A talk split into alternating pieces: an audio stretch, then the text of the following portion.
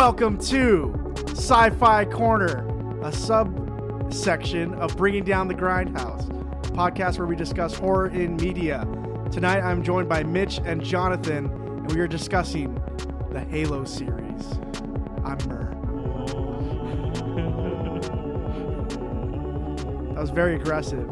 But strap on your boots and grab your laser guns. Let's get this shit. Uh, I'm Mitch. Uh, and I'm Jonathan. Um, wow, yeah, this is This is episode one. we, we finally sat down to do it. We've been wanting to talk about sci-fi shit for a while, and this fits very nicely into a category that is just nostalgic for all of us. Uh, it always seems like we want to talk about stuff on the podcast, and we're like, well, that's not horror enough. So Yeah. it's about time that we just branched out and give you extra content. Uh, this will be one of many series that we'll be starting uh, this year currently, and then a lot of that stuff will then be moving to our Patreon. So make sure to check this stuff out. Should we thank our current patrons for making this possible? Yeah, Yeah. Thank you to all five of our patrons for making this possible. we It's appreciate your support. And if you would like to support us, please check our Patreon, which is on our link tree on our Instagram.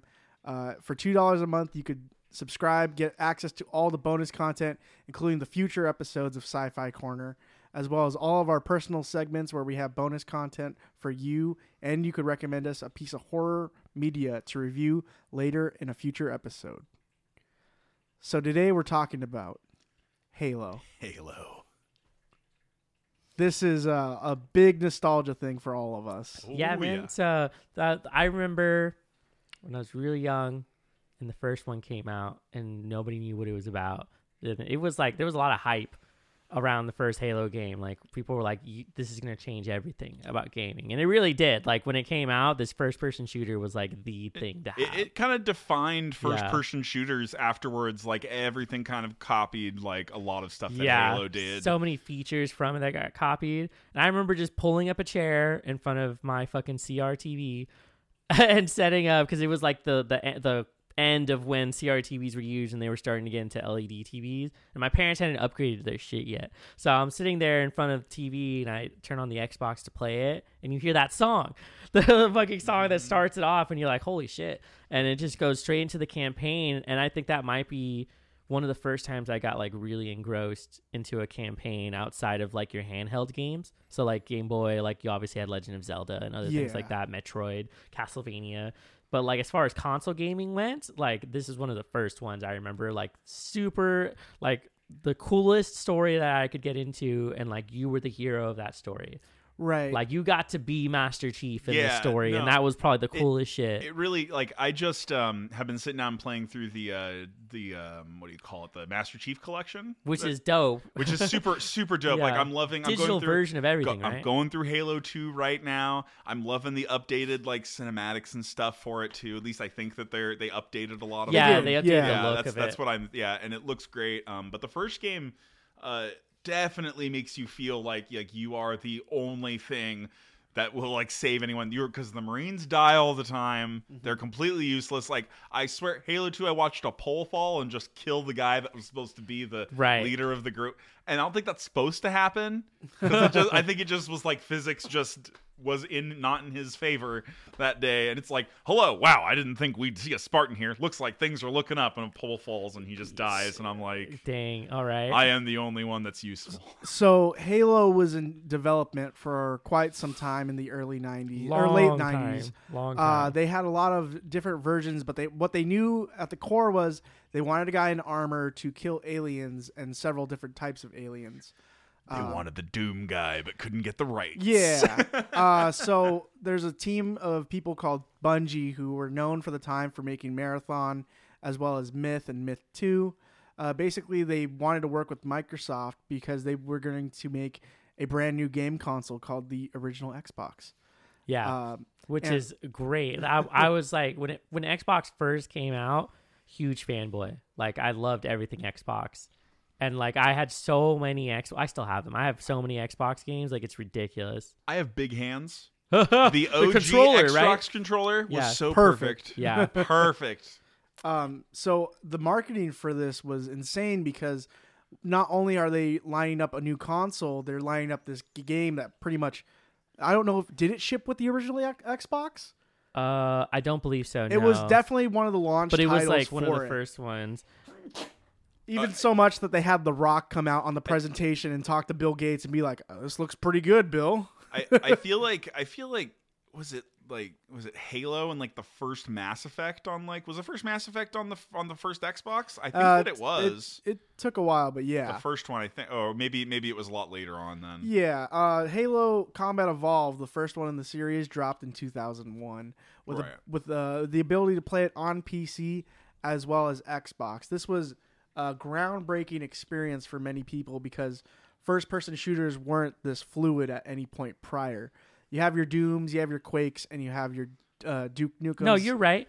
and No, Wolfensteins. No, the X- Xbox released November 15, 2001. Halo Combat Evolved November 15, 2001. So did it ship with it though? Yeah, oh, they didn't ship with it, but they like released They it basically concurrently. released it Immediately. they were same like, "This is the game to play on the Xbox. So- like, this is going to showcase how good the Xbox, was, which it was pretty fucking Yeah. good Yeah. at the time.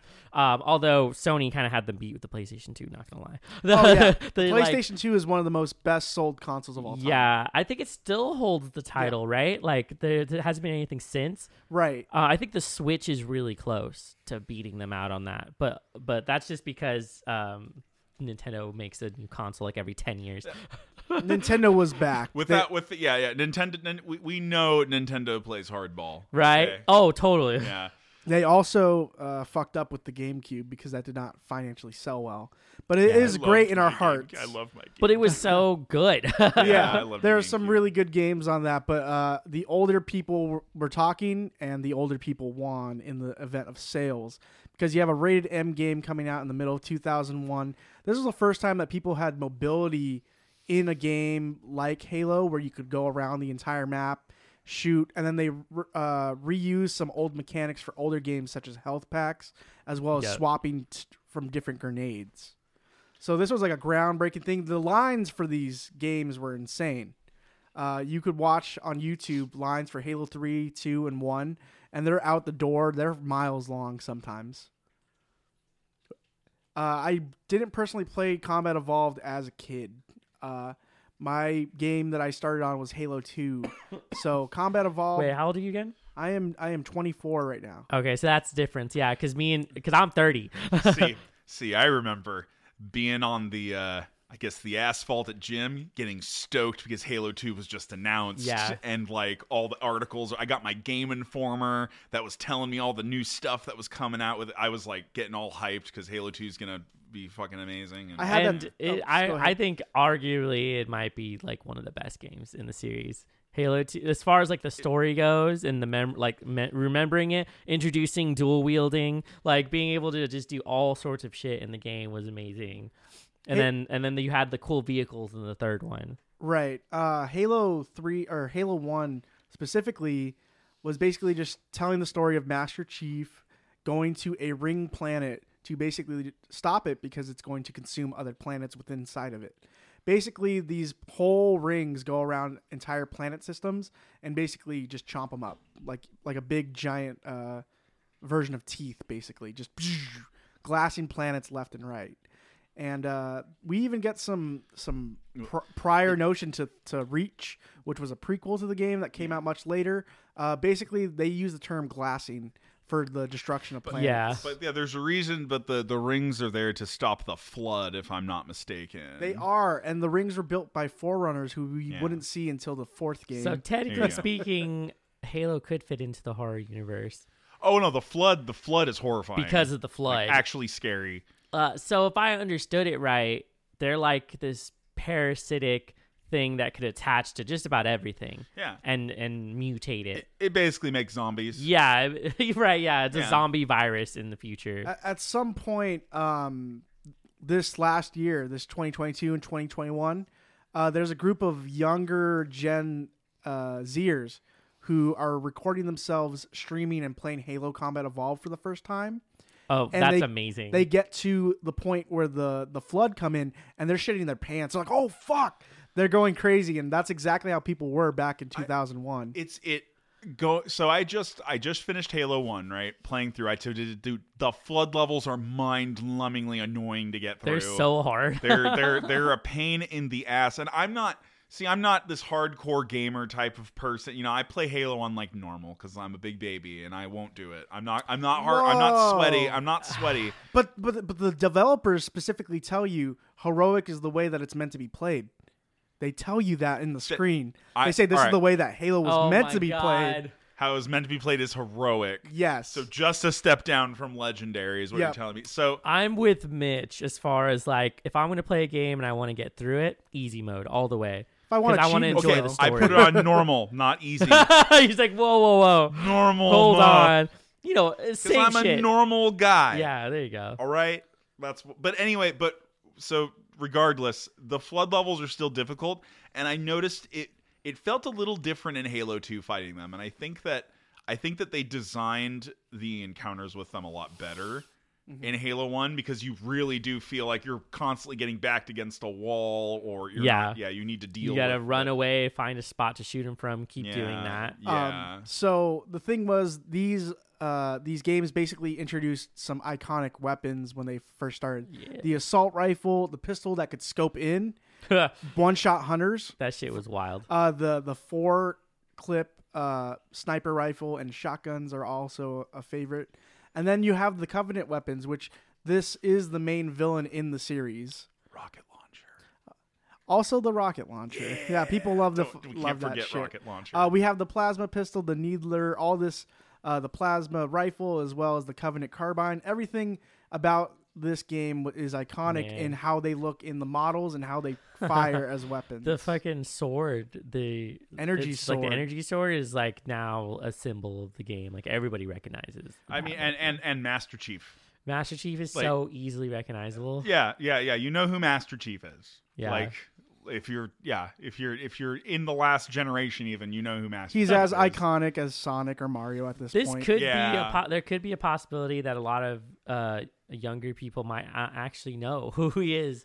It's uh, like at this point, people who are like freshly eighteen might not know how how like big Halo was when it first came out. Mhm. Also, there's always been this lifelong feud between this series and the Call of Duty series. You're either a Halo kid or a Call of Duty kid back in the day. Man. I stopped playing Call of Duty like what was it? World World at War. or World at? War is a good one. I think that was it. I Like, think I think uh, I played the first one was Modern Warfare. Was Yeah, the that's only good. Call of Duty game that I played, other than like the second Modern Warfare. yeah, That one was just really edgy, and I had to get my edge lord on.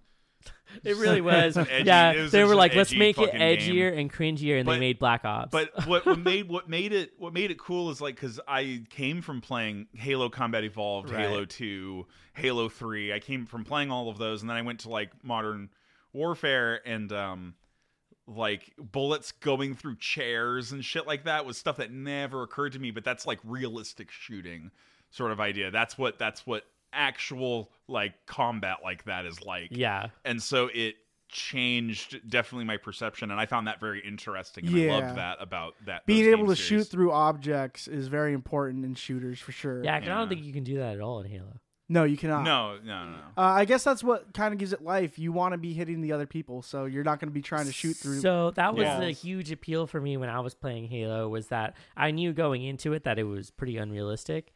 And I wanted this like crazy fucking world where you get to like throw a grab thing on the ground and go flying while you're like shooting down at someone. Like that was the shit I signed up for. that's the action that i want to. Yeah, so like I knew that going into it, and so it was fun. And then you had this story that was like story and music combo that was way harder than it should have been. And I mean, Yeah. like it was fucking good. Like this is so good. What's his name? Martin O'Donnell. Martin O'Donnell, Who- all, also known as Marty O'Donnell. Like insane. They're just like I can't believe he came up with something like that for a video game. Like several Uh, notes will just bring you nostalgia if you grew up with this stuff. As someone who really liked virtuoso guitar players when i was a kid and still and still do actually. Finding out that Steve Vai played on the Halo 2 Yeah. soundtrack and did the guitar solo on it, which is one of the most epic parts in that friggin' Did you see the video well, of but- them when they were like getting it together and they're like, "What do you think? What do you think about this?" And he was like, "Yeah, hold on one sec," and then just fucking goes into the solo like it's like made the first time he does it, and they're like, "Holy else. shit!" Yeah, Vai, Yeah. they were like, "That's the They're one." like, "That's it. Do That's it the- again. We're gonna record yeah. it." Like, yeah, I can do that again. You're like, Vai, Vai is just an alien. He's not a real person. I love that early 2000s, late 90s video of all of them sitting in the studio together to make that Yeah. shit. It's fucking cool. um, Marty O'Donnell would come back for pretty much every single uh, uh, Right. soundtrack, except he fell off during Reach. Uh, Yeah. He left so they could get Hans Zimmer to do that one. Of course. Um, and then from then, it's been Hans Zimmer until the most recent one, where I'm pretty sure they just got some kind of shoegaze band to do their music, Mm. which is super fun. all right. Um, but the there are iconic themes and there are iconic chord progressions, How did I not know that Hans Zimmer did some of the music? right? I just I did not know that. um eventually i mean we have this story in halo 1 where basically they want to blow up this halo ring and what chief with the help of cortana a blue ai unit that is unique and personal to him basically take over and they end the end the series off with a halo exploding and you feel like it's the end but the flood are still around Yeah. they kind of they kind of leave it for a sequel and with the amount of sales that they got a sequel was what They had, to, Yeah, happen Yeah, they had to have it. and Halo 2 then later came out in the year 2004. Not long after, just a few years. yeah, three years later. And this is where I started my Halo journey. Nice. My cousin had a, an original Xbox, and whenever he would go to work, he'd pop in Halo 2 for me and say, Here you go, you can play this for six hours. And m- I was floored. Sounds like my childhood almost. Yeah. Yeah, for real. There, this is like this is tapping into this period of time when you were a kid where you could come home, watch whatever afternoon cartoons, and then play video games for who knows how long because you had no other responsibilities. You know, you're like waiting for dinner, Mhm. like you're like for your parents to make whatever it is they're making for dinner. I mean, even so, uh, the the gripe for the child to get the M-rated game has always been a, a heavy-handed thing in, Yeah. in history, as we see. You know, Ironically, my parents did not give a fuck. My dad was like, "Yeah, you want to play a shooter game? Fuck it," and like would just go and buy these things, no problem. So so my my parents got divorced. Yeah. That's a thing. But uh, I played the first Halo because it was my step uncle that showed me the first Halo, and also showed me on Unreal Tournament 2004 and Yeah, all of those fun games, which were which were great. And then he lent me Doom 3, and like ooh, I don't know why the other games were not a problem, but Doom 3 was a problem. I was not allowed to play that one. Oh. My stepfather did not want me to it's very scary. play Doom. Appar- apparently, yeah, I played it anyway without him knowing, and it scared the shit out of me. but not like I had nightmares, but I was just too freaked out. Like, Right. like I'm still It- freaked out by it's horror. It's probably the games, but- most like horror esque because uh, in the original version you have to swap to your flashlight. You don't have it mounted on your gun, yeah. so you have to go through every corridor being ready for action. Is this the same one that has the heartbeat like in the controller when shit gets close to you? Yeah, Yeah, I thought that so. that as well. But it was all space corridors, super tight, and that's what happens in Halo 2. Eventually, you have these very large landscapes that are vast and very beautiful with oceans and beaches and whole cities and like uh, uh, New Mombasa in Africa. And then finally, you have to get to a point in Halo where you get on either a Covenant ship or like an area of the UNSC buildings. So you're going through corridors, you're going through a lot of hallways, you're going through the heart of what is basically the enemy, and that is all just indoor kind of sections. Uh, I'm glad you brought up Unreal Tournament 2004 because I grew up on Unreal Tournament, the original, and that is the only game I could c- compare prior to Halo that had the same kind of mobility. However, Halo did solidify the two weapon, uh, the two weapon max, and so you have a whole generation of people who are used to the Duke Nukem Doom style, where they could just swap on a scroll wheel. They have to basically make the decision to see, say, well, I get four rockets. Do I want the rocket launcher or do I want the sniper? and adding that decision to the player is what makes the game feel impactful. The fact that they get to decide what their loadout is means that they decide their own destiny. They Yeah, don't just you got have your own infinite play style. options. Yeah. Right. Yeah, you, and yeah, actually, you can try to stick. Like I've done whole missions where I'm like, I'm holding on to this rocket launcher in case something else happens. Everything will die to the assault rifle. That is okay. right. The hype for Halo 2 was way bigger than Halo 1. Oh Even yeah, so 'cause much you've already had a hit fucking game the first time around. You're like, I got to Yeah. make something. sales were Amazing. skyrocketing. Uh, then we we forgot to mention this prior, but the advent of multiplayer, Yeah. which is a huge thing still to this day. well, the online multiplayer. yes. So before you only had you were limited to four people, Yeah. most likely You on a your console. little LAN party. maybe you- maybe you have a landline so you could connect to another Xbox. Yeah. And then all of a sudden, Microsoft was like, "Yo, bro, got an internet connection? yeah. Want to play with your friends in different Hook it countries?" up. And bam, Xbox Live was born. It was like one of the Dude, first online. That was the jankiest system. I don't know how they even kept it online, but it worked somehow. And you were like, the first time you get in a lobby and you hang out with people like who knows across the United States and you play online, you've never seen anything like it up until like kind of that point. They like also- that that era was the time where they made multiplayer possible. Also, they did the advent of the microphone headset. Yeah. That was the thing. They were just like, "Oh, you're going to be online. Well, do you want to talk to your friends and strangers? Here Here, you go. For twenty dollars, you Yeah. could fucking talk shit Because prior to that, it was kind of exclusive to just PCs, where like you, you kind of already had that headset use, and then they were like, let's do it for consoles. You get you get on uh what was it Te- like TeamSpeak? Yes. Or was that what that was called? Yeah, it was like Yeah. TeamSpeak or some. There are like a bunch of other little ones like that. the shit that was before Discord and Zoom. like way before before Skype. Before Like- Sky- yeah, holy shit! That's how you know we're Skype old. on, We yeah. know about shit before Skype. Skype. oh my god, yeah, that's real as fuck. Um, Um, weird transition into like heavy technology. So know? so even with all these new things and a new service, uh, came the free trials, which I know a bunch of kids would use those codes back in the days, where you buy a new game and it's like, "Hey kid, you want to try the internet? right, Uh, here's a here's a 25 character code. You got to try Xbox Live for two weeks," and that is basically what solidified people wanting to play this game online. Uh, try the free trials are definitely a, a important part to the lifespan of what it meant to be an online gamer.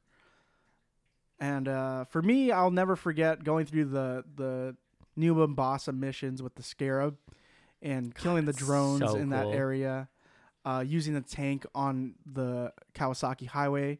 Everything was super cinematic, and the music uh, is incredible. And you were also in Halo Two have the ability to play as the Covenant for once. yeah, we play as the Arbiter missions. Learning actually learning about the covenant as a group of people rather than them just being the aliens that you shoot to death. Because they don't explain anything about them in the first game. Yeah. they're literally just the enemy. Well, you get like an anti-hero character with the Arbiter, and Yeah, how he's like not liked at all by the High Council of the Covenant, and it just ends up turning things around where you join forces with him. and i mean and like the the i guess like the the dichotomy between the two of them where you're the reason why he's being exiled and Yes. turned into the arbiter Yeah, and like watching him be punished and master chief being lauded yeah. and oh, like watching those side by side and you're like and you're like Dude, but they this fucking arbiter brand him, which is yeah, insane. And the Arbiter dude's not even like a terrible person or he anything. just failed a mission. Yeah, that's literally. I mean, I guess in their world, he it's kind of big because he let a Halo ring get destroyed. Yeah, That's so true, it's yeah. kind of like you should have been the one in charge to not do that. So it's like a, it's a legitimate exile, but it's Yeah. like you do get to see both of them happen. and and the, Yeah. the the species that he is is the elites, which were an Yeah. enemy in the first game. Uh, alongside that, we have the minor ones, is like the jackals and the grunts. The grunts Yeah. are hilarious as always. Oh yeah. they scream They- nonsense. They breathe methane constantly. That is what they breathe on their planet. oh really? So they have little tanks. That's why if you ever shoot them and they fly, they have little gas tanks on the back of them. ah, that's Um, funny. and you have the hunters and the drones as well. But Halo 2 introduced a new enemy, a monkey enemy, the brutes. the brutes. And uh, this, this is basically where the High Council looked at the elites and said, Well, you guys have failed. We are going to bring in a new species, and they are more tough, they are more ruthless, and they're more savage in nature.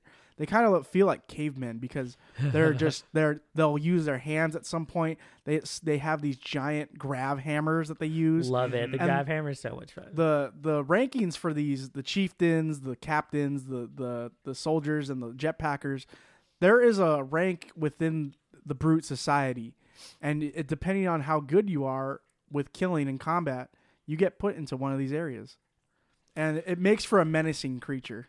Oh yeah, no, no. The brutes, the brutes are. I haven't hit them quite yet in uh, Halo Two just yet, but um, I also want to mention the hunters as well because they're like one of my. I love the creature design for them.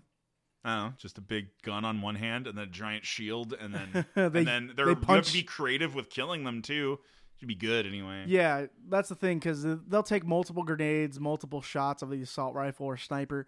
But the best thing about Halo was that in the first two games, it just took one shot from the Magnum pistol to the back. Which, when people found that out, they're like, "What the fuck? I've been spending hours trying to kill these two hunters, and all I have to do is jump." uh, Halo Two is very significant to a lot of people's childhoods. Yeah, I can't tell you how many lines I know from Halo 2 and like the, the way the story plays out. Not to mention you have like the Union of Marines that are with you.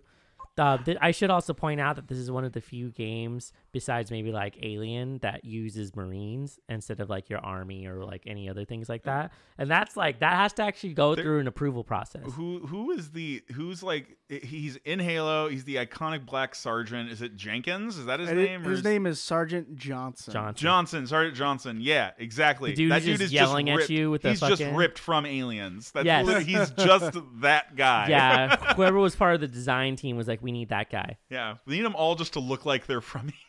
Yeah. all the Marines need Oh, to look totally. like that. Just chomping Yeah. on a big cigar, telling everyone they're pussies. Come on, you pussies, let's get up this hill. Yeah, I love that too because he's like takes no shit from Master Chief. He's like, I don't give a fuck how special you are. He's like, you need to get on the fucking tank and destroy this shit. like just always fucking telling him stuff. You you were talking earlier that it makes you feel like a hero because Master Chief is maskless. He never takes his, his Yeah, armor so a off. big point of the Halo series is that you never see Master Chief's face, and I think it was done very intentionally to let you step into the shoes, as in you're putting on that armor. And I say that because when you start the game to coordinate yourself, they have you open up the pod, you get out, you aim up and down, and you like set up all of your stuff. So they're like saying, "You, we just opened the pod that you're in," and that's how they immersed you into the world of Halo, where you got that introduction. They put a gun in your hand, and then you got to fucking handle the campaign. And that's the, probably the coolest way you can introduce people to games without it being too cumbersome, like where you have to go through tutorial or something like that. It's kind of included in the game, and it's calling back to like old school games where, like, say, like Mega Man, where you got taught shit on the way, like as you're going through the game. They didn't ever stop you. They would show you something and then be like, "Oh, check it out! You can do double jump now." Or you can use the double jump to get up there. Then you have to get this thing and use this weapon, and it builds on itself. So they kept using that kind of old school game building, which was really important for the whole series. Um, you're also able to jump really high and melee with the B button. Yep. Uh, if you're on console. But one of the, the things that we have to discuss is the birth of the teabag. Oh my Oh. god! So prior to this, this is the game. They're like, this is the game that made it. Yeah. Like, so there was no way you could publicly insult someone in the game. Like, you couldn't uh, voice chat. Um, most of the time, I think you had to use a third party thing to do it, and you couldn't send messages at a certain time. So, what was the way you could insult your enemy? you fucking you would crouch, and it looks like you're teabagging someone. And Yeah. the term itself came about because of the game too, right? Like Yeah. somebody named it. Yeah, someone's like, "Oh, he teabagged me," and everyone's like, "What does that mean?" Well, you know how you you drop tea into bag or from the bag into your water. It's just like that. The nuts are in your face now. and thus the, one of the first video game insults was born and is still used in like other games. The the only prior insult I could think of is uh, rocket gibbing someone in Quake. Uh, where Oh, you, that's you right. basically make them kill kill themselves from their own rocket, and you just say "LOL" in the fucking chat. I love that. Um, I love that along with these games came along a bit of trolling from people to be like, how can I fuck with other people in these games? And that was one of them. That and the fact that the game really rewarded you for using melee weapons. So like the sword is a one hit kill, the grab hammer I think is a one hit kill, and then uh, the smaller weapon like the pistol, you could just like wa- roll up on someone and kill them with a few shots. Yeah, and dual wielding was also like the big selling point for Halo Two. So cool. Uh, the ability to have two different types of weapons that you could carry around, and you get a mix and match. yeah. You want the needler and you want the SMG, go for it. You want the plasma pistol and something else, go for it. You know. Dude, I love doing the dual pistols. Oh yeah, it feels so good. They shoot so fast. You you shoot as fast as you can hit the trigger. so Um, you're just like fucking going I, ham. I discovered a love for dual plasma pistols. yeah. Ooh. yeah, it's Like charging fun. them up. You can do that too, but also they fire really fast. That's true, they pro- do fire pretty fast. surprisingly what, what's, effective. what's really great is charging up a plasma pistol to fuck up the jackals because they all have shields. Yeah. it's I fucking hate those guys. I hate the sniper versions of those guys the worst. and they took away where because in uh in Combat Evolved you can just you know melee a jackal in the shield and it takes him out in one shot. Yeah. But you can't do that anymore. Stop! They don't Um, let you do that. Oh, that's whack. They also got a, a band from out, out out back in 2004 called Incubus to do one song during the Heretic mission, and we listened to that thing. It's super samba esque with Mm-hmm. like uh them playing the main guitar riff and everything. Uh, it's super iconic to me, and I'll never forget going into Banshee and using that kind of stuff. Flying a banshee for the first time in the game is kind of insane because prior to that i can't think of many games where you could use a flying vehicle. So you get into this thing and you're like holy shit this is like alien technology that you get to use. And um as you're going through they really made it cinematic. Like you're you're watching a whole story unfold. And i feel like this is different than what you had kind of seen prior like cutscenes were like definitely a lot shorter Yeah, there was not too many in some of them and some of them they had like you know your turn-based shit where like you had the little scrolling text this is like voice This- acted or you're like standing there and the voices are just kind of happening around Yeah. you from the NPCs eh, around you. And if I'm- the, if the I'm correct, in Halo 2, there would be a little bar that would come up and it would tell you a different chapter if depending on what area you were in. And then a voice cue would hit and be like, "Okay, well, we need to get you up that tower." yes so uh, the game was split up in a way that made it seem like acts. So like you're watching a movie and there's an act. Or, like, so reading it- a book. and you these were checkpoints but they were natural checkpoints in the game where you didn't have to stop to save. You just had to get to the area. And then at that point it would close in. Like it would do the aspect ratio where it would close it in and then you'd have a marker for where they were at and then like you mentioned it's like here's the next chapter of the story. Right. and then you'd get the you would get some sort of mission briefing where it was like you know you guys just got dropped in here. You got to get into this building and get to this location. And like that was your mission briefing and then they'd send you on your way which is cool because it didn't interrupt the story as you were going through and they were all about telling you that story. And so when you get to play I don't know, 10, 20 plus hours of the game uninterrupted like that. This led to like the first binging of anything where you're like, I have to get through this campaign in however much time. And the music just drives you through all the way. It makes you makes you go forward with it. There's also a ton of uh, Easter eggs within all these games because the the Bungie team is just super. They're fun guys.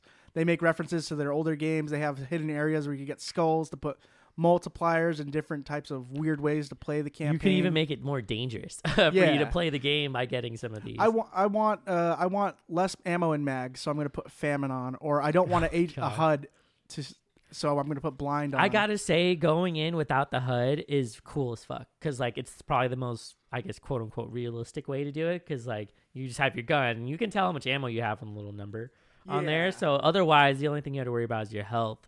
But it's cool to play it like that. for some of the guns they give you. In Also, Yeah, also, not all of 'em. um, Halo Two introduced the uh, the shield, but I'll talk about that in a second. Yeah. Uh, because we're gonna move on to Halo Three now in 2007 with the introduction of a new console six years later. yeah. Super quick. One second. Use the bathroom.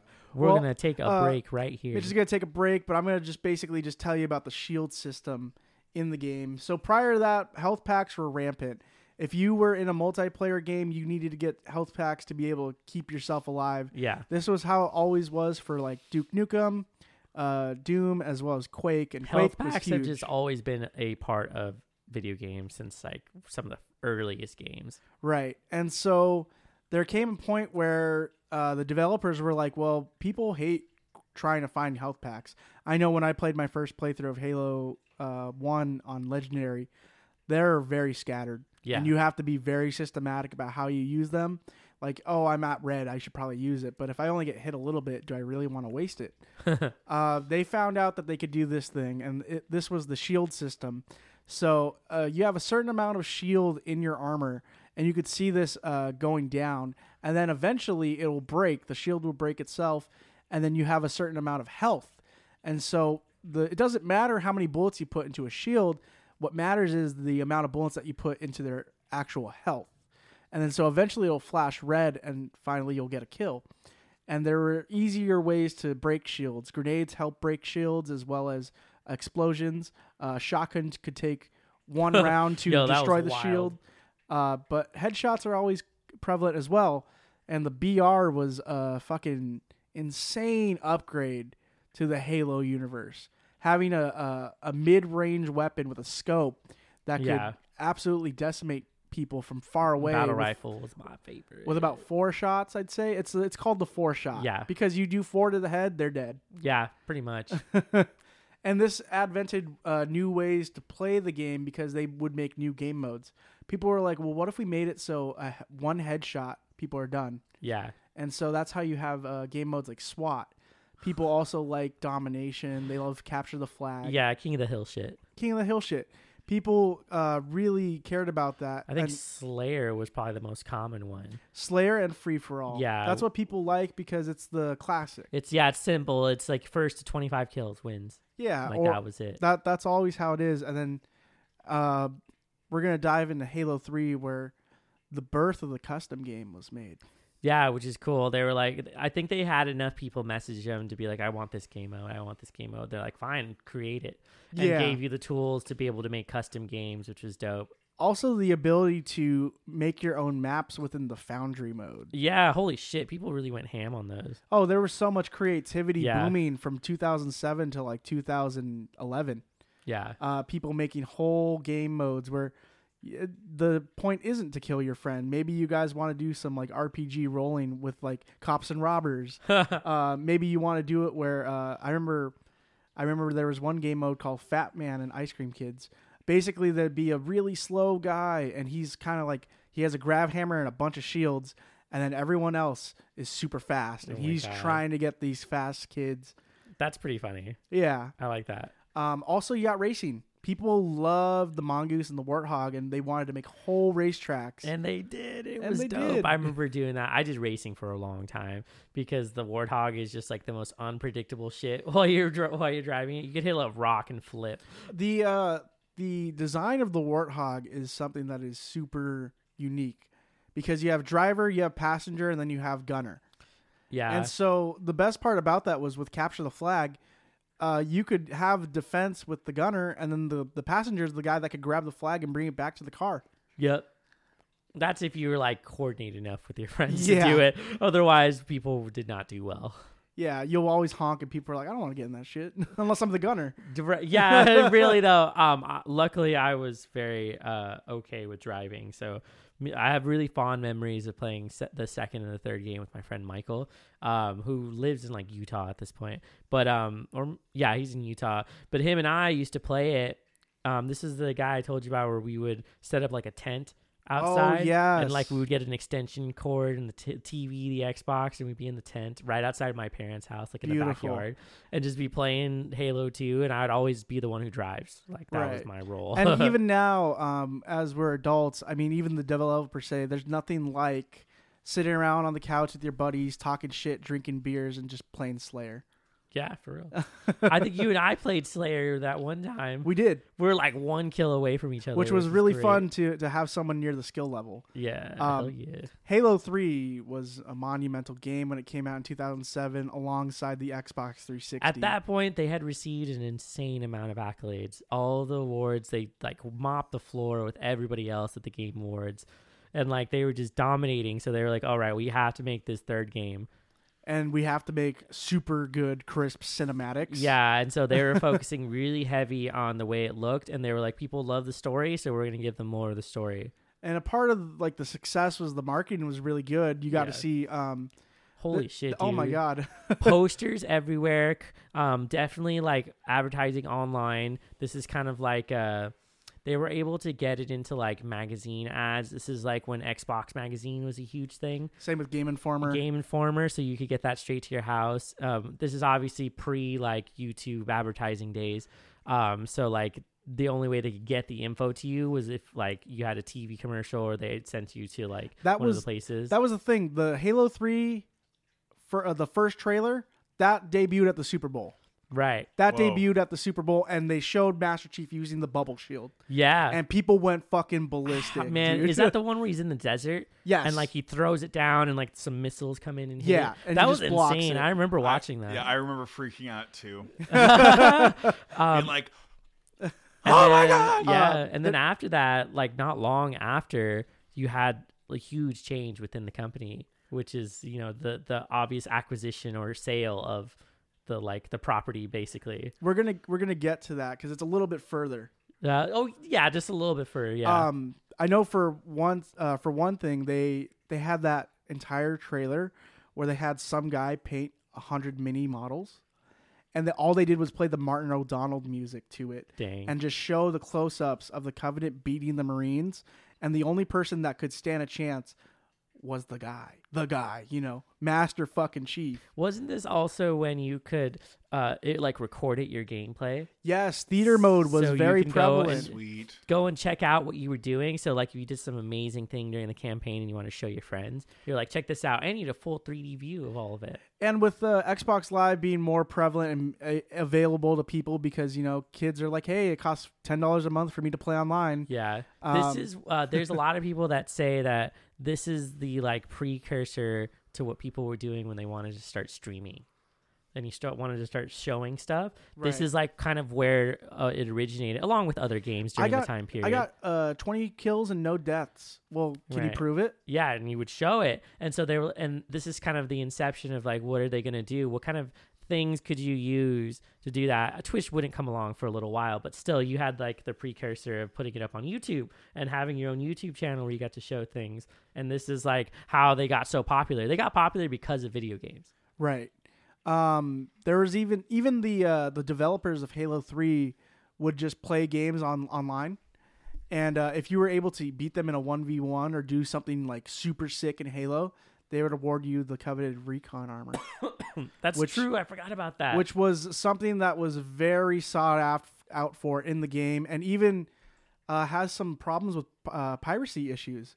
Uh, the amount of people during this era that had their credit card information or Xbox uh, information stolen because a person on the internet could provide them recon armor was so much. Even so much that uh, Bungie had to basically start sending emails and say, "Hey, we will never ask you for your information for for us to give you a certain type of armor, so don't do that." Uh, so uh, I was one of those kids. I got tricked into thinking I would get recon armor, and uh, Damn. as much as uh, it was, uh, it was scary for me because I've never been phished before. Uh, I could only imagine what some other people had to go through. At most, I lost twenty dollars for my dad's credit card, and I got yelled at. uh, but I could only imagine that these people would be spending hundreds of dollars from their parents because their credit cards are connected to their Xbox accounts.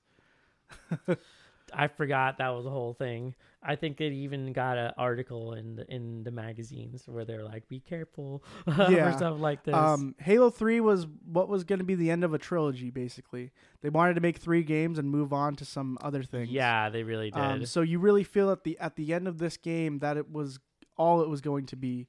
We destroy the last Halo. We make sure Cortana's good, Arbiter's safe, and we're going back to cryo sleep to basically say goodbye to our friend Master Chief. Yeah. And then a couple years later, in 2009, we had two games. We had Halo Wars, which was a RTS, which uh, didn't do really well, but it was cool to expand and try uh, StarCraft style games within the Halo universe because people love the IP. And then a game that is like, I don't know, a game that has 100% of my heart uh, Halo 3 ODST. oh, And this is where a lot of people fell off from the Halo craze uh, because ODST was a different kind of game. You were playing a campaign that was able to make you uh, look for clues like a, a sleuth detective within a city that has been bombarded, rained on, and destroyed.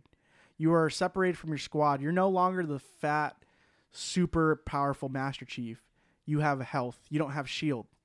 You're going back to health uh, health packs and you are separated from your squad and you're on one side of the town and you have to get all the way to the other side of town to regroup with them and so it was uh, super moody and atmospheric from the moment that you land and you wake up several hours later in your orbital drop pod which takes place near the time of halo 2 by the way uh, you have silenced weapons, and you have to be quiet.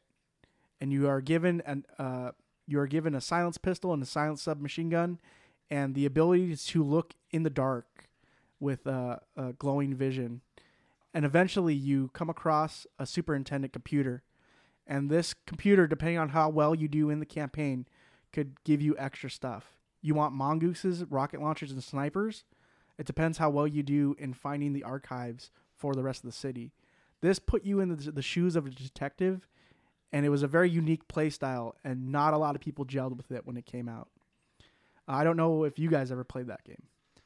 I Yeah, I played it. I played it a lot. Um, I played a lot with other people. Like it was kind of definitely meant to be a multiplayer, and this was you had such a different vibe because it's following this secondary story or like an alternate. Right. You're not like it's not so grand as the Master Chief story, but it gets like it really gets you with the empathy when you're like learning who these people are and you get to learn who the team is and what happened and all the people they lost so you end up getting really into it and it's it gets pretty emotional like towards the end of it Yeah, it really does. I didn't. I didn't play ODST. I think I played like I think I had it, and I didn't play through the campaign, but I did play like the firefight mode. Yeah. Yeah. whatever that was. Yeah, so um, not only did the game have a, a whole original uh, campaign that was supposed to be just DLC, this whole campaign was supposed to be DLC, but they decided to make a full fledged game. It had uh, all the multiplayer DLC on a separate disc, and then it had a new mode called Firefight, where you and your friends could go into like an arena style area and just fight waves of Covenant. And they give you different types of drops. You could get a sniper rifle at one point. You could get the rocket launcher. You could have uh, turrets, defense grids, all this kind of stuff. And basically, it, it, it forced you to work with a team because it, the only way to play Firefight was four player on Xbox Live during that time because that's the way to go. yeah yeah that was it That's kind of it and then you have the ability to use skull multipliers. Uh, the Covenant Recon armor I just spoke about a couple minutes ago. Well, the the developers got really pissed off at how many people were fucking messaging them for it, so they made four achievements within Halo ODST, and then four achievements or three achievements in Halo Three. So if you completed all these crazy ass achievements, you could finally get the coveted Recon armor in Halo Three. And these were like insane things like uh, beat the 10th wave of firefight on heroic with four people over xbox live. Um, only use the mongoose on the last mission with rocket launchers. Um, complete the last level on legendary uh, like actual challenges. Yeah the, the hardest one was the iron skull one where uh, iron says if you die if anyone dies you have to start from the last checkpoint. If all of you die you have to start from the beginning of the game. Rough. And so you had to play that on legendary while everyone was in uh, ghosts. And the only way to get that is your all of your xboxes had to recognize that you were on legendary with the iron skull on over four player xbox live. Right. And so a lot of people fought for this recon and they finally were able to get it and it was a big thing of nostalgia There's some interesting articles about when the Halo games came out that suggests that this sort of eased a lot of the public minds around a military like presence. So like they this kind of like sympathized for you the idea that the military was very effective and was there to be heroes and whatnot because at the time you're having the war obviously in in the Middle East and so people were suggesting that because the game came out that people were more likely to be okay with the military and what they're doing which is interesting they they did studies on it Uh, Halo absolutely has a political edge to it. Yeah. Yeah. absolutely. Um, what I love to mention about ODST though is that um, that game made it so they could do the opposite. Yeah Because they're going into a fucked up situation. they would show you the bad side and of what everything would is happen fucked up. And when you uh, there's all these uh, certain data logs that you could find. There's 30 of them in the city. You put that story together, you find that the people here are dead. You find that the Covenant murdered, ransacked, and destroyed everything in the wake. And you were supposed to stop that invasion, but you got messed up during the hyperspace uh, transition. And you're basically trying to fight for your survival. And who's your captain in this? Nathan fucking Fillion. Buck. He is a recurring character, and we'll see him in the next game that comes out in the series. Because with the inclusion of Halo ODST, they put a little pamphlet in there and said, "Reach is around the corner." Yeah, which is fucking awesome. uh, Reach was, I think Reach was a lot of fun. Uh, although I don't think is nearly as good as what came before. Uh, so Reach came out next year, 2010, Mm-hmm. uh, and basically this was going to be the last Bungie Halo game. right. This was going to be their send off, and they were going to make it good, and they were going to follow a prequel story because there were a there was a book story called the Fall of Reach, which describes the basically the the, the area of the Covenant before the first Halo, how they basically got there, and they basically glass this planet called Reach, and even Buck's character from ODST is in this at some point. He's able to get off the planet. Of that's right. Um, but oh, uh, Halo Reach was like the love letter from Bungie to basically say goodbye, and they were going to follow a new story with a new set of characters in the campaign, and this is where we get Noble Team. Yep. which is insane. Uh, Noble Team is a very colorful band. You are basically the newest member in this. You are Noble Six. Uh, alongside you, you have Noble One, Carter, the captain. Noble Two, Kat. She is the uh, technical edge as well as the gadgets and uh, hacker. Noble Three, John, the sharpshooter and uh, super crazy Russian guy. Uh, I love the voice acting for that. Noble Four is Emile, the hot-headed shotgun and explosives expert with a fucking skull on his EVA helmet. Yo. and He's Noble, the edge lord character. yeah, he really is. Has the knife on the shoulder and everything. Yeah. And finally, Noble Five, George, the gentle giant who wields a fucking chain gun as his main weapon.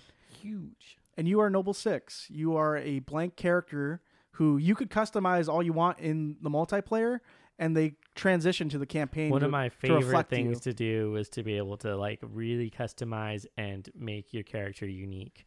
And this is like your character that everybody else got to see. Yeah, and it was really cool to see that because you'd make this character in the multiplayer, and they swap seamlessly between campaign and multiplayer. Nice. Um, this game was like more big in scale, and people bought into it because it's the last Bungie game. Um, Yeah, definitely. So they also introduced something called armor abilities. I remember playing the beta for Reach.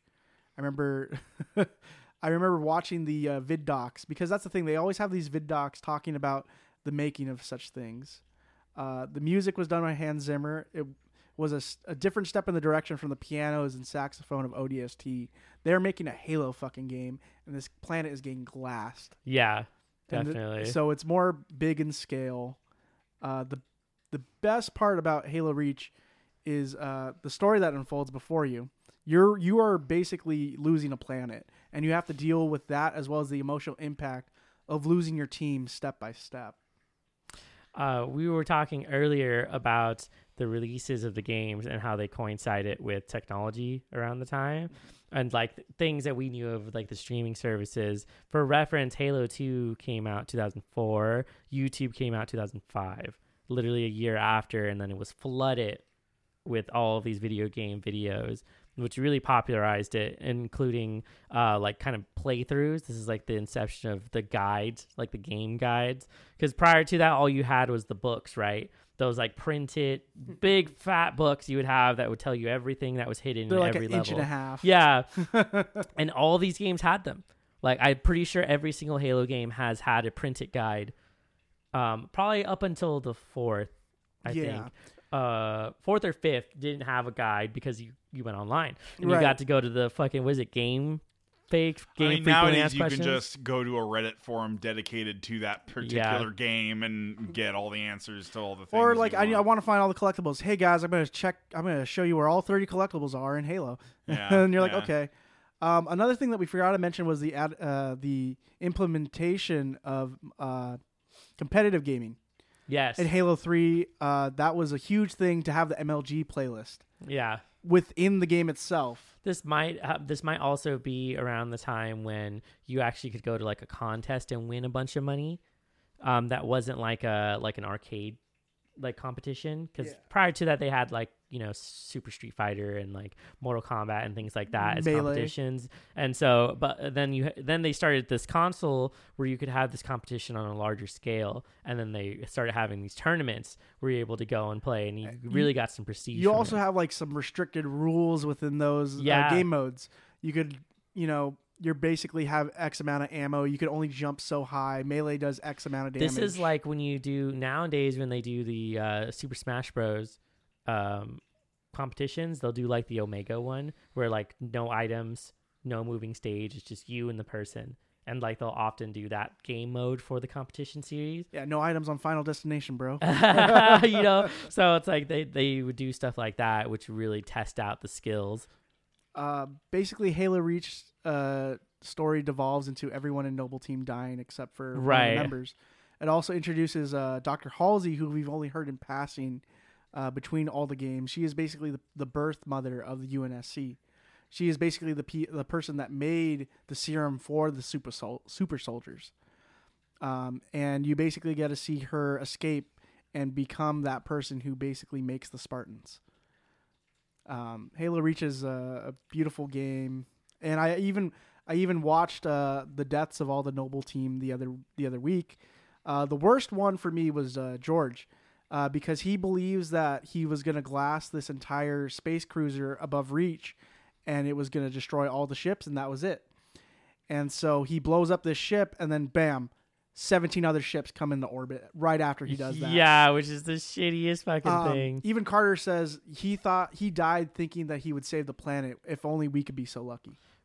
And it's like it really hurts you. Yeah. And he even throws himself into a fucking scarab to save you, which hurts even more. Um, but eventually, I mean, we got to keep going because we're we're getting weird on time. In 2011, we had the anniversary of Combat Evolved. They re-upped the graphics. They remastered the sound. yeah. They made this pretty. That's basically all it did. It was an upgrade. Not a lot of people bought it, but the people who did were massive Halo fans. Halo is a conglomerate at this point. Uh, and then in 2012, we had Halo 4 on the Xbox 360 and PC. And uh, this is where everyone fell off. Yeah. I think what so obviously you have a different team handling it. So they kind of were This is like, this is the selling of the IP. yeah, this is the selling of the IP and it was kind of forceful. Like they were like, we want you to make more content, and they were like, no, it's already amazing where it's at, and they could have stopped, and it would have maintained that status of like this amazing game that never had to do anything else. Like you could revisit it over and over again, and and the company was like, fine, then we're gonna figure out a team that will do it, and they obviously found a team, but it's not the same team. They, they, al- the- they also Yeah. paid Bungie employees like you want to work for 343 now? Yeah, and then they offered an insane amount of money to make this new se- this new game. So who's gonna say no to like a giant paycheck like that, right? You're like, yeah, fuck it, We're owned by Microsoft now. I'm a shield for it. yeah. and so they did they did it, and it just wasn't the same. Yeah. There's a I- it's, it's a shorter campaign, like Yeah. way shorter than what you're uh, used to. They didn't have the same writing team, different music, even though the music's still pretty good. Yeah. So everything like- everything was yeah. different about it and uh you're not you're not only are you like you're not really fighting covenant in that game Yeah, they introduced a new enemy the called fucking the uh, Sentinels. Called the forerunners Yeah. basically Forerunners. what we've been hearing about for x amount of games Yeah, you finally get to see what they are they're kind of like a hive mind of different technocratic right. kind of creatures And they I know have I knights sound and all like that. a grumpy old man being like, "Oh, when they changed it, and back in my day it was Yeah. better." No, they actually like they abandoned a lot of their storyline uh, from the origin from the first three, like five game, four or five different games they made from it, and then we're like, we're gonna embark on a new like chapter of what the story is, and most people felt like it didn't make sense. they also introduced a really big bad character right? who was like master chief has never had an arch rival yeah, which is within weird. a game so now you're just giving us a bad guy to give us a bad guy yeah. which uh And then low key, I didn't even know like five was released. I forgot. Uh, five oh god.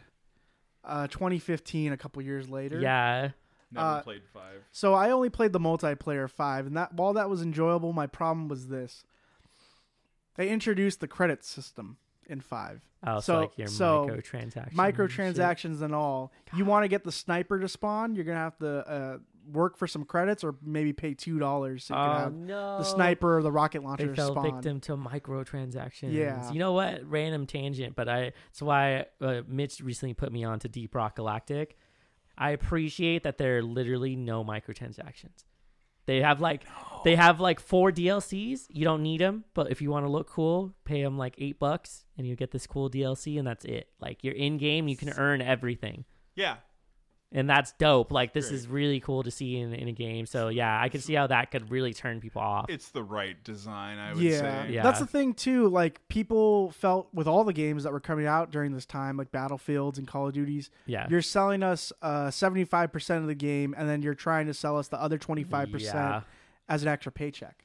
right. Because a a majority of the time, a lot of these people they only get paid for X amount or how big they get of a score on Metacritic or yeah, something. they really should have gone the route of just making the extras cosmetic, as in like you get a cool looking piece of armor. Not you can't fucking load a weapon when you when you go into a certain mode. Like what Yeah. is this shit? Uh, it, it kind of sucked, and I do like some of the new additions to the game. Right. Like uh, the sticky detonator was cool. yeah, the, that uh, was the fucking saw dope. machine gun that just shoots fast as fuck. That thing was huge. it Um, had like the big ass fucking uh, uh, feeder on it. And we finally got mechs. Yeah, that's we got true, mechs huh? for the first time in Halo. I, forget forgot what they're about that. called, but they're fucking cool. Uh, the Locust or something like that. There's something. There's called something like that. Yeah, But uh, Halo 5's campaign, I, I know very little about it, but what I do know is that they try to uh, basically introduce a new character called John Locke. And he is like a Spartan that is hunting Master Chief down to arrest him or some shit. so weird. Well, Basically, like a yeah, space police. Their argument was that Master Chief kind of uh, does not follow orders after a certain period of time, and then he has to be the one to go and bring him in. And he's like the latest edition of the Spartan Warriors, uh, or like whoever made them is Right. like making the new one. So he's like, like, uh, what is the fucking game? Um, I can't remember exactly what it is, but like he, they're like, ah, I'm the new one, and I have to come and get take care of the older. It's like the Terminator shit, where he goes back and looks for the original Terminator. like, I got to kill the old version Yeah. of you. Um, Kind of like yeah. Blade Runner. Uh, to be honest, I think what also happened too was as these games were coming out, the whole video game world was heavily saturated with a lot of games going on at the same time. It's really hard to distinguish your sci-fi game that has inspired all the sci-fi Every one of games them around after, you, yeah. pretty much, or at least to an extent. And, And- how do you maintain relevance at that point? Bungie came back with Destiny, which was sucked dick. okay, so they so that game would have been crazy good if they didn't make me get six people to sit in a fucking event that took like three hours to finish. And so it's like otherwise it was dope. Like it was a cool open world game where you got to go in and be like it's like role playing game. And then it was like, sorry, you can't go into this mode unless you have six friends who can commit three to five hours of beating this giant mob boss. Yeah. And it was just like, oh, this didn't work out very the, well. The sad part too is that with Destiny and Destiny 2, these are the last games that Bungie have made currently. yeah, they haven't done really. They haven't done anything past Halo. They they want to make games and they they're trying to figure out what direction to go, but uh, they still have that bad taste in their mouths from leaving Halo. I I, bet. I believe yeah. Um, because watching all those people in the vid docs, they've been on since Halo One. Watch Right. their baby grow and grow and grow and finally fall off. I mean, it, it must be hard to wake up and try to make something new when you've made something almost like you could call it a per, uh, perfect trilogy. Yeah, I think after that I switched over to like playing a lot of PC games. So I lost a huge amount of interest in console gaming. And so I like didn't keep up with a lot of stuff to now where I'm like just getting into it cuz I luckily got gifted a PS5. So now I can go and check out some newer games, but even now like there really isn't a huge amount of stuff that's good. As far as I know like Ghost of Tsushima is amazing. You get like um the new God of War is fucking dope. So like Yeah. they're all story based though. Like the ones that are really like have a well developed story, people are really responding to. We're at a point where you're either playing campaigns or you're playing battle royales. Yes, right. Yeah, with with the That, that's really that's really how this how it's going. um like uh, there's a lot of indie developers and most of them make side scrollers but nowadays uh, with the advent and implement uh, the implementation of Fortnite, PUBG, Apex Legends. man, I can't believe how much of a rip Fortnite was. and like people just didn't give a fuck. They were like, "Yeah, man, let's go." It's Yeah. PUBG but cartoon version. So what happened was PUBG was a, a computer game and it was very successful and it came off a DayZ mod, yeah, which and, is insane. which is really fun to know. And- now Fortnite is like your mainstream version of like every game ever that's battle royale. yeah, I mean people are selling their houses for V bucks and shit. You know, I th- like the king of microtransactions is fucking Fortnite. Epic Games made a lot of money and they realized they could just do that just Yeah. by addicting kids to a very simple formula. Yeah.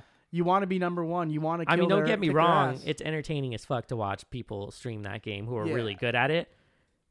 But like otherwise, it's not something I'm super interested in. I, I played it when it first came out because uh, we were waiting for PUBG to come out. yeah, yeah. Just waiting for the update. And- That's funny. And then finally PUBG came out and it was a buggy piece of shit that Is there- eventually had to take a while to get good. Then I think for for closing out, then what are some games you're looking forward to? Well, right now, there's the newest Halo. Infinite. Yeah. Which you guys just told me Halo about. I'm gonna 6. go down. Um, Good. which I really think that this company at the time making the multiplayer free is so big.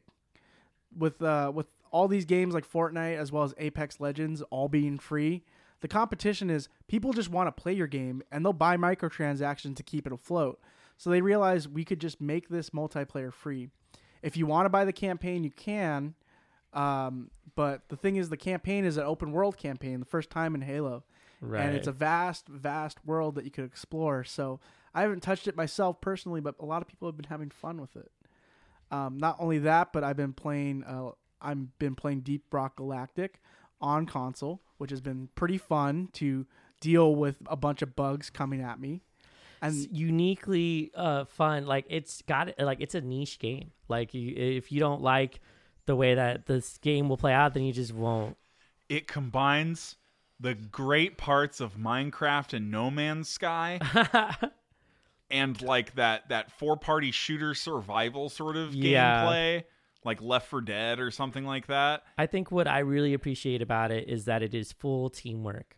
Yeah. Like this is all about you and your, your teammates being able to finish the mission, and like the you have that camaraderie of being with people, and like they only have one fucking reaction in there, and it's the rock and stone reaction, and that's all you need. And I've so I've been so I've been playing a lot of Deep Rock, and then I go back to play Halo, and there's times when I kill stuff where I'm like, I want to rock and stone. Yeah, it what is this you know, shit? Right? You're just like like like you just you want to do that in other games, and the games don't have rock and stone. Yeah, That's that's all I'm gonna say. Uh, on top of that, I've been playing Blasphemous, which is an incredible indie uh, Metroidvania style game, which is basically based on like uh, early century Catholicism as well as the Spanish Inquisition era. You play a, basically a person who's trying to rid the world of its guilt by killing monsters as well as the bosses in the area to rid the world of its sin and guilt. And uh, the game is very expansive with all its DLCs. I get very overwhelmed when I look at the map, but I'm I put in 11 hours and it says I'm only 65% done with the game. So I believe that. that, yeah. should tell you something about it. um a kind of a, a not a lost art but like underappreciated was uh just how much um like world building they put into some of these games and i love that metroidvania became a term to describe the games because those two games defined what it was to be a side scrolling game that had that much lore in it and it's like really brought that excitement for it so sc- side scrollers live in their own like I don't know, like a venerable world where like they never will go out of style because people just love the side scrolling games. it's super easy to make them too, which is why so many developers Yeah. are open to it. Like Get some or cool uh fucking 32 bit Cup, art. Cuphead, my god. Okay. Ori and the Blind Forest, Celeste. Cuphead is so underrated too because of the hand drawn fucking characters that they made in there and how insanely hard it is. Like this is the kind of shit that makes you want to break your controller and like punch your screen because it's so hard, but like you keep going back and trying again. Uh, what I found out about the Cuphead thing is that they hand drawn every single frame, Yeah. and so even though he's just stationary for 80 frames, they drew every single yeah, and then put it in a loop, and that was what you're seeing there.